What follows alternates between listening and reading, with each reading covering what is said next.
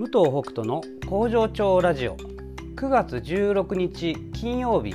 第175回の放送です。この番組は好きな日に働くエビ工場パプアニューギニア海産代表武藤北斗が現場目線の働き方改革を平日毎日お届けしております。皆さんこんにちは武藤北斗です、えー、まず本日の出勤人数です。パート3社会保険加入4名中4名。未加入17名中8名合計21名中12名工場勤務の社員3名は全員出勤です今日ですねあるサイトで軍事費日本の軍事費を見て、まあ、約5兆円ぐらいっていうのを見たんですよ。でこっから先もなんか増やしていくみたいな形になってるっていうのを見てまあ僕はなんかこう絶望的な感じがしたんですね。まあ確かに守っていかないといけないんだろうと思うんですけどもこう軍事費をどんどん増やして、ね、武器やら戦闘機やらを用意していくっていうのはまあ、明らかに周りに対しての、まあ、圧力というか威嚇なわけですよね。まあ、それで、まあ、守るっていうことなんでしょうけどもなんか僕はそれが成り立たないから今戦争が起きたりこういろんな争いがねずっと続いてるんじゃないかなと思うんですよ。もうそろそろ考え方を変えないとその今までの自分たちの常識をこう継続してるだけでは何も変わらないんじゃないかなと思うんですね。でまあお金のその在り方であるとか、まあ、そういったことももちろん問題なんですけども、まあ、そもそものこう武器を手に取ってそれで威嚇し合うっていうところの矛盾をちょっと考え始めないとでしかもそこに対して経済が出来上がってでお金がやり取りされているっていう今の現状をまあ継続というよりも拡大していくっていうのはねなんか僕からするともう逆効果まあ、むしろその逆効果を狙ってるのかなとすら思ってしまうんですね。だから、うん、じゃあどうすりゃいいんだっていうところでまあ結局僕は専門家じゃないしそういったことの知識があるわけじゃないからまあきちんとした答えが出せないから、えー、説得力がないのかもしれないんですけどもただなんかこうガッて変える時ってそんな人を説得するほどの理論がないといけないのかなっていう気もしてるんですね。なのであの超感覚的なことで話しますと、まあ、フリースケジュールをこうずっとやっ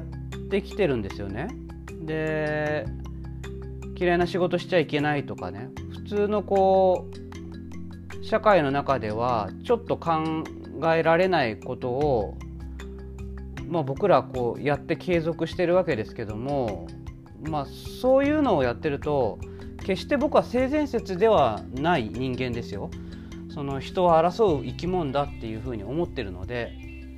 うん、でもだからこそ争うからじゃあ争わないようにどうすればいいかっていうところの、まあ、方法としてフリースケジュールとかがあるわけですけどもまあ、その同じ感覚でこの国の防衛のことを考えるともう単純にその要するにこう誠意とかな誠意というかこちらが争う気はないんだと。で争わないためにどうしたらいいのか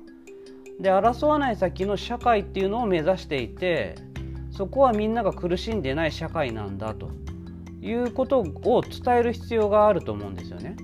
でもちろん言葉でも伝えるけども言葉以外のものでも伝えていかないといけないでその時に武器をどんどん買って戦闘機買ってっていうのは全くこうメッセージとして真逆のことになっちゃってると思うんですよ。じゃあどうするかって言ったらその軍事費をもっと違うことにお金使ったらいいんじゃないかなと。で、まあ、よく言われるのが日本の国の中でこういろんなものを使うっていうことはよく出てくると思うんですけども僕はもう確かにまあ国を守るっていうことはまあ必要なんだと思う思いますそれは。で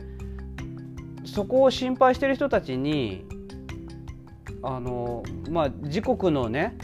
えー、経済を豊かにしてって言ってもそこは多分通じないんだろうなと思うんですよ。だから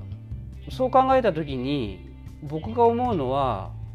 その周りの国苦しんでる国に、まあ、今だったら5兆円のこの軍事費を食料とか医療費とか本当に苦しんでる人たちがこう助かるような使い方を周りの国にしていくっていうのがいいんじゃないかなと思うんですね。あのもちろんこう ODA みたいなね形で政府のその支援っていうのかな？そういうのがあの、まあ、お金であったりとか技術でこう支えていくっていうのはもちろん毎年ねあるし確か去年とかだとえっとどんくらいなんだろう2兆円ぐらいなのかな。あのまあちょっと今円が変わってるからあれですけどまあまあ、そのぐらいのね額が使われてるのももちろん分かった上でなんですけどもあのさらにその防衛費としてあったものを自分たちの国を守るお金をその周りの国に使っていく。でその姿勢っていうのは僕はなんかこう通じるものがあると思うんですよ。同じ人間として。うん、そその国を軍事侵攻していこうって思うのかなっていう、